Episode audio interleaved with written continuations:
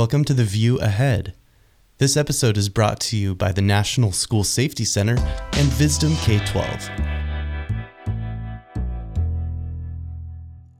Our guest today is David Albert. David is with the New York State School Boards Association. He is the communications director there, plays a very important role, and as part of that role, also works with school boards and other folks in the K 12 education space advising them on what to do and how to handle themselves in time of a crisis. David, uh, welcome to our podcast. Thank you, David. It's my pleasure to be here. Let's start with just a little bit about your background. You have 25 years of professional experience working in a, a variety of communications posts. Just give us a, a little history of uh, David Albert. Certainly. Well, uh, I have worked um, in communications roles for three different types of organizations. One was a city school district, the Albany City School District uh, here in New York, which at the time was a district of about 10,000 students and about 20 or so schools.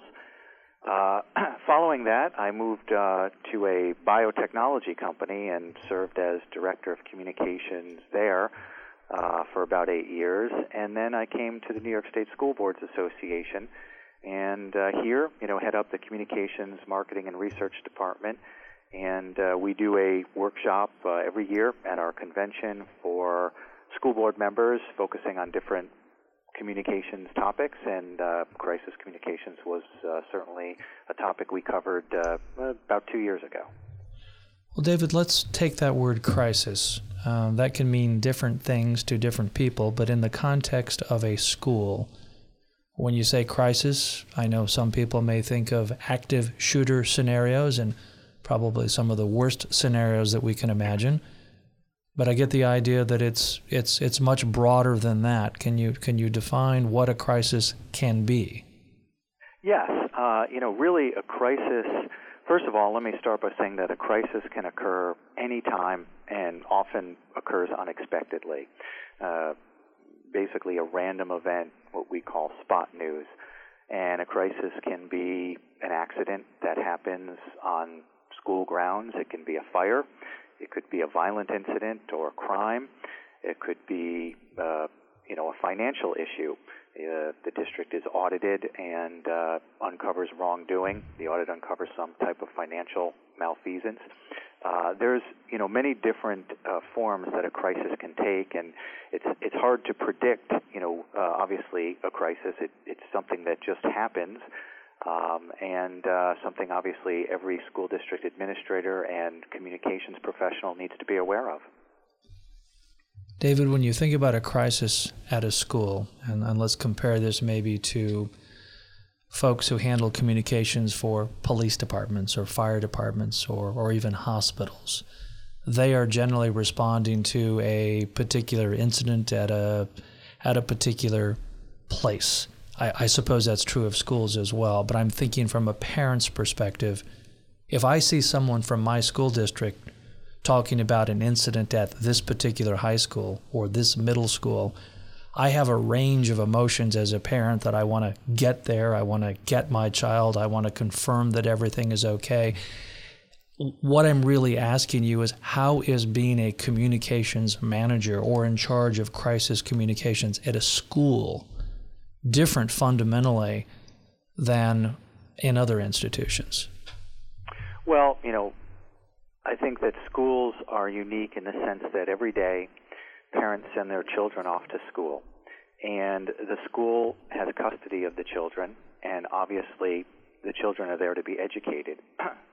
if a crisis were to strike, then obviously, you know, every parent's fear um, of, of having their, you know, children be harmed uh, starts to cross their mind. And so you know, it, it's it really incredibly important if you're in the communications role in a school district to always think, you know, from the parent's perspective and understand that, you know, they are entrusting you as the school district with their children. And, you know, your responsibility obviously is to keep them safe.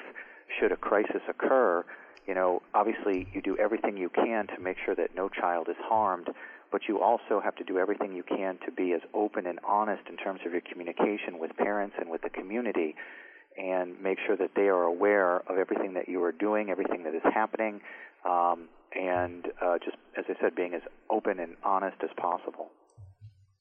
David, how has the presence of social media and smartphones um, either helped or complicated the job of those people who were communicating with the public during a crisis and with the media? You know, uh, obviously, smartphones and also social media uh, has really, you know, changed uh, the nature of communication. If you rewind, you know, back uh, 15 or 20 years before smartphones and social media were as prevalent, um, you know, the, the media, the traditional news media, was a, a major conduit uh, for communicating with the public and with parents. Certainly, you know, districts were uh, developing websites, and so they had the website that they could use to communicate, and there was face-to-face communication. But now, you know, with social media and with smartphones, everybody is potentially a communicator. Everybody can you know, capture something on video or or take a photograph and post it to Facebook or Instagram or tweet, um, and even provide some of that footage or perhaps photos to the traditional news media. Uh, so, in some ways, you know, it's made things a bit more complicated in the sense that there's many more communications vehicles now and so you have to be aware of those vehicles and what's being said on those vehicles. So it's not just what the media is reporting, but it's what people are saying on Twitter, it's what people are saying on Facebook, Instagram, etc. Um, but it's also helped in the sense that uh, there are more communication avenues for people to get their information. The one caveat, of course, is whether it's accurate information, and that's what we have to be really careful about. Is if somebody is tweeting or posting something on social media that is inaccurate, you know that is more of a disservice, obviously, than it is a service uh, to the folks who are following the crisis. How can a communications manager for a school district uh, mitigate? The potential damage that misinformation can do from perhaps a, a well-meaning parent or somebody with you know a smartphone who's captured some video or sending out tweets. I mean what what can you do really? Well what you can do really is communicate as often as you possibly can. And that's really one of the first uh, lessons that i would say so uh, anyone who's going to be in a crisis should should learn is, is if you're going to you know be a spokesperson or communications person in a crisis, you have to uh, understand that you communicate as often as possible um, and you correct mis- misinformation when you see it. And you know it's not necessarily that the person who is putting out the information knows that it's wrong. It just could be, you know, people are trying to get as much information as they can and they're sharing what they believe to be true. Uh, people are, you know, they want information. Uh, and so, what you really need to do is to be kind of the official source of, of information of what is happening and become reliable and trusted as that official source so that when you you know correct information whether it be on social media or with the traditional news media or wherever uh, people will will rely on your information and know that it's accurate David, one of the things I know you'll talk about in your webinar is the importance of designating an appropriate spokesperson. Is that always the same individual? Can it vary based upon the crisis? Does it really depend upon the size of the school district and the community? Well, you know, I think the answer is kind of yes and no. I mean, if you have a, a spokesperson, uh, a designated spokesperson in your district, and let's say that that's a communications or public relations professional, then I think typically it would make sense to have that person be the spokesperson uh, because they are most likely, you know, comfortable uh, in that role. They have experience in that role. I think that it's it's very important to separate the role of spokesperson from crisis manager because the crisis manager is someone who's going to be involved in the day-to-day management of issues that arise during the crisis. Um, not necessarily going to be the person who is going to be giving briefings to the media. That crisis manager is going to be looking at things from a lot of different perspectives and trying to coordinate everybody. And so it's important to have somebody who is not the crisis manager to be the official spokesperson. And you may say, you know, if you plan in advance, okay, you know, if we have a crisis of this nature, uh, financial nature, for example, then we may designate, you know, this person to be the official spokesperson. But I would recommend that you try to be as consistent as possible. If you have a spokesperson in your district, I would recommend that that person be designated as the crisis spokesperson. In that capacity, do you think it is important and do you advocate that these folks reach out to the local media? In other words, I would imagine that it's important that people know who that crisis management or who, who that spokesperson is in time of a crisis. And I guess this is really a two part question. It's what can you do locally or regionally? And if it's a major crisis, how does CNN or Fox News or NBC know who to talk to? Okay, good question. So uh, let's talk about the first part, uh, the local component.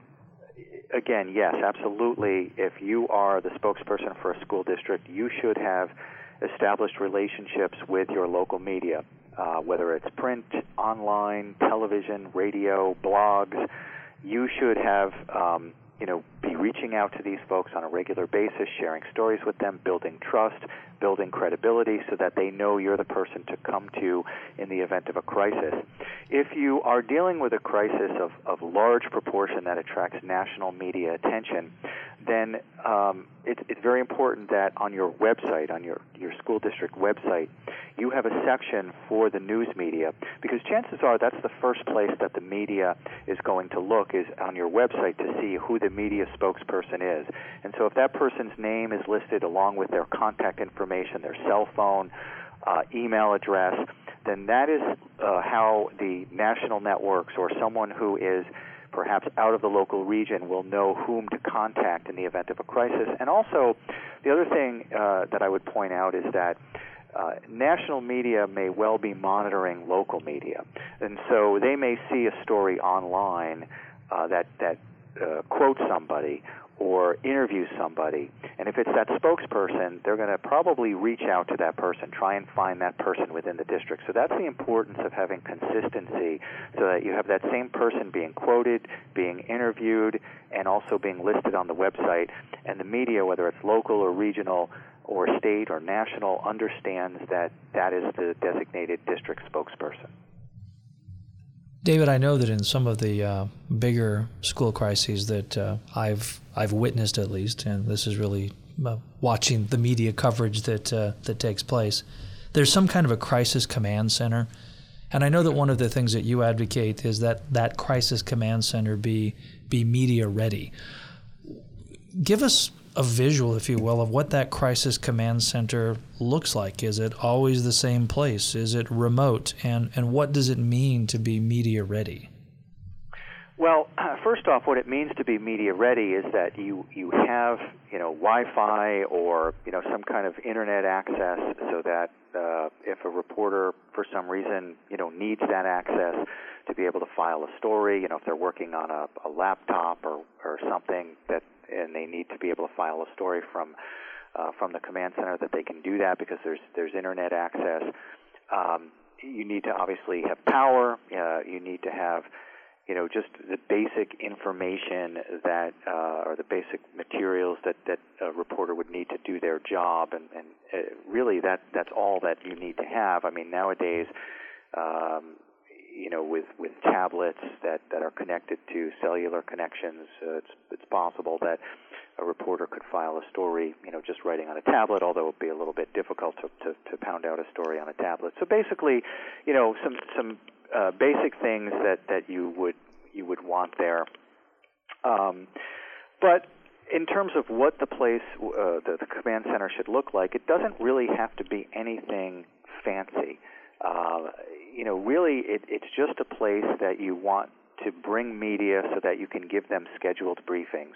And typically, in my experience, you would usually have the command center not be um, a place that is, you know, where the actual crisis is occurring.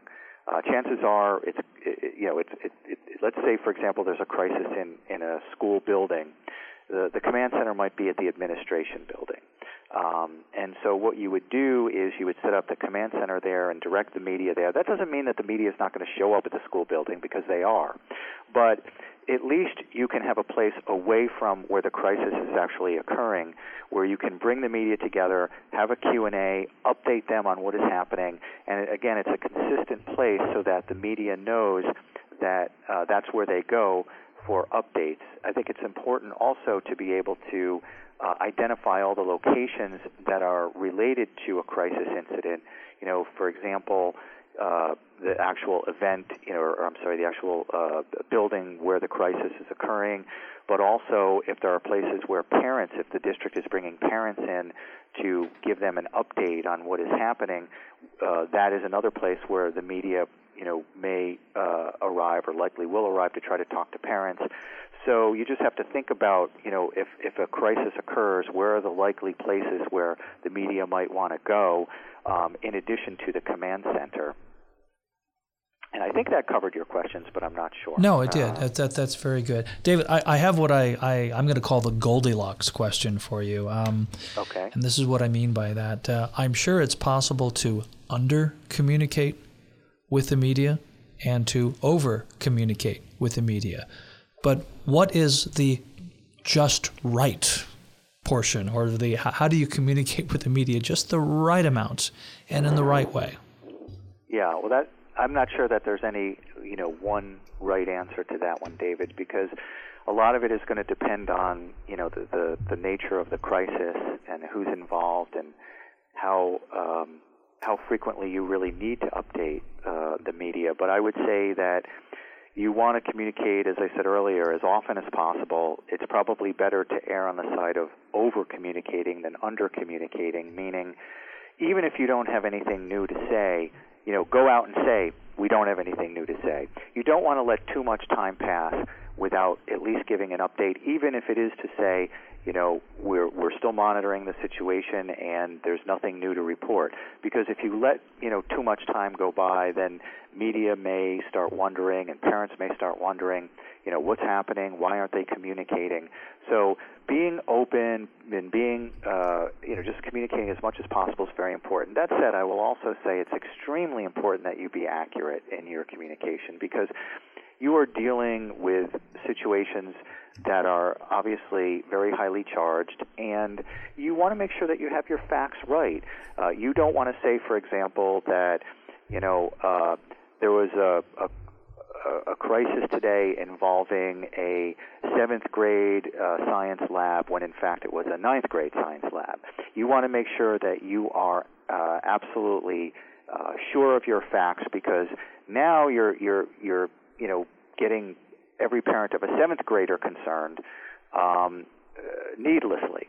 And then, more importantly, uh, is that that information will continue to get passed on um, and and propagated, and and you know you'll have information that is inaccurate that spreads, and it's hard to come back and, and correct that once misinformation gets out. So there, it's always a, a balance between um, frequency of communication and accuracy.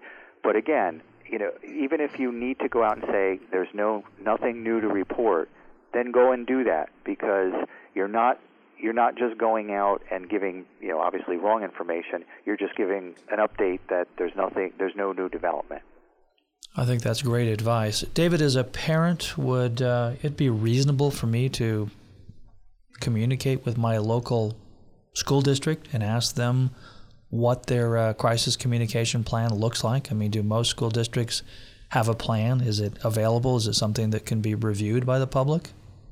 Well, you know, it's hard to say nationally whether all uh, districts have a plan. I know here in New York State, um, districts do have school safety plans. I believe there's a state law uh, that addresses that topic. Um, I think it's a very reasonable question as a parent to approach your uh, school board or superintendent and, and just say, you know, do you have a plan in place? And um, ask them, I guess, to share as much as they can. You know, some components of that plan they, they may not want to share because of security reasons, but certainly I think it's important uh, for parents to know that the district is planning in advance because that's very important to to have a plan in place. When a crisis hits, it's it, can be very confusing. You're in the heat of the moment. You're not always level-headed, and so if you can step back, you know, before crisis hits and plan out as much as possible. This is how who's going to manage the crisis. This is where we're going to communicate from. This is who's going to be the spokesperson. Um, we've reached out to the police, the fire, the hospital in our community, and we're you know working with them to make sure that we coordinate. We know who the contact person is in each of those organizations in the event that we have to you know uh, experience a crisis. All of that is important, and I think that it's certainly uh, absolutely within your right as a parent to ask a school district that question. We're visiting with David Albert. David is Director of Communications, Marketing, and Research at the New York State School Boards Association, also known fondly as NYSSBA. That's a great uh, acronym, just the right number of consonants and syllables. David, um, in the webinar that you're going to be doing, um, one of the things that, uh, of course, we like to uh, do in the webinars is to let people know that they're going to be able to leave with some actionable things that uh, that they can do or know. What are the things that people will learn in your webinar? Well, um, one thing they'll learn is basically you know, how to pick the right person to be your spokesperson. It's a very important role, obviously. It's going to be the liaison to the community, to the media in many ways. And so you'll learn the qualities of the spokesperson, the qualities that a spokesperson should have uh, how to establish a crisis command center that is media ready, as we talked about earlier, so that you can be prepared in advance to direct the media to that particular place where they have all the things that they need to write and file their stories. Um, how often to communicate during a crisis. We'll talk about that. We touched on it here in this podcast, but we'll talk a little bit more about uh, what is the right balance between frequency uh, and accuracy, and obviously, you know, you can't compromise on accurate accuracy. And then we'll also talk a little bit about developing your message. You know, what you're going to say. You know, we've talked a lot about logistics, uh, the how, when, and where you're going to communicate in this podcast. But we'll talk more in the webinar about what you're going to say. And of course, that's going to be very specific to the crisis, but a little bit about the message development process uh, and, and what you should be thinking about saying um, in terms of uh, how your district is responding to the crisis. Well, it sounds like it's going to be a great webinar, and for those who would like to attend, there will be uh, sign up information when, where, and how you attend on the Wisdom K 12 website. There will also be information along with this podcast where you're listening to it. You should be able to have some information right there on the screen, and we encourage you to sign up. For those who may not be able to attend the webinar live, we uh, will certainly have it recorded and it will be available later. David, I want to thank you for your time today. This has been very interesting. Uh, I, for one, look forward to the webinar, and I hope as many of our listeners as possible are able to join that. But thank you so much for taking the time to talk to us today about this important topic and to tell us a little bit more about your webinar. My pleasure. Thank you. Thank you.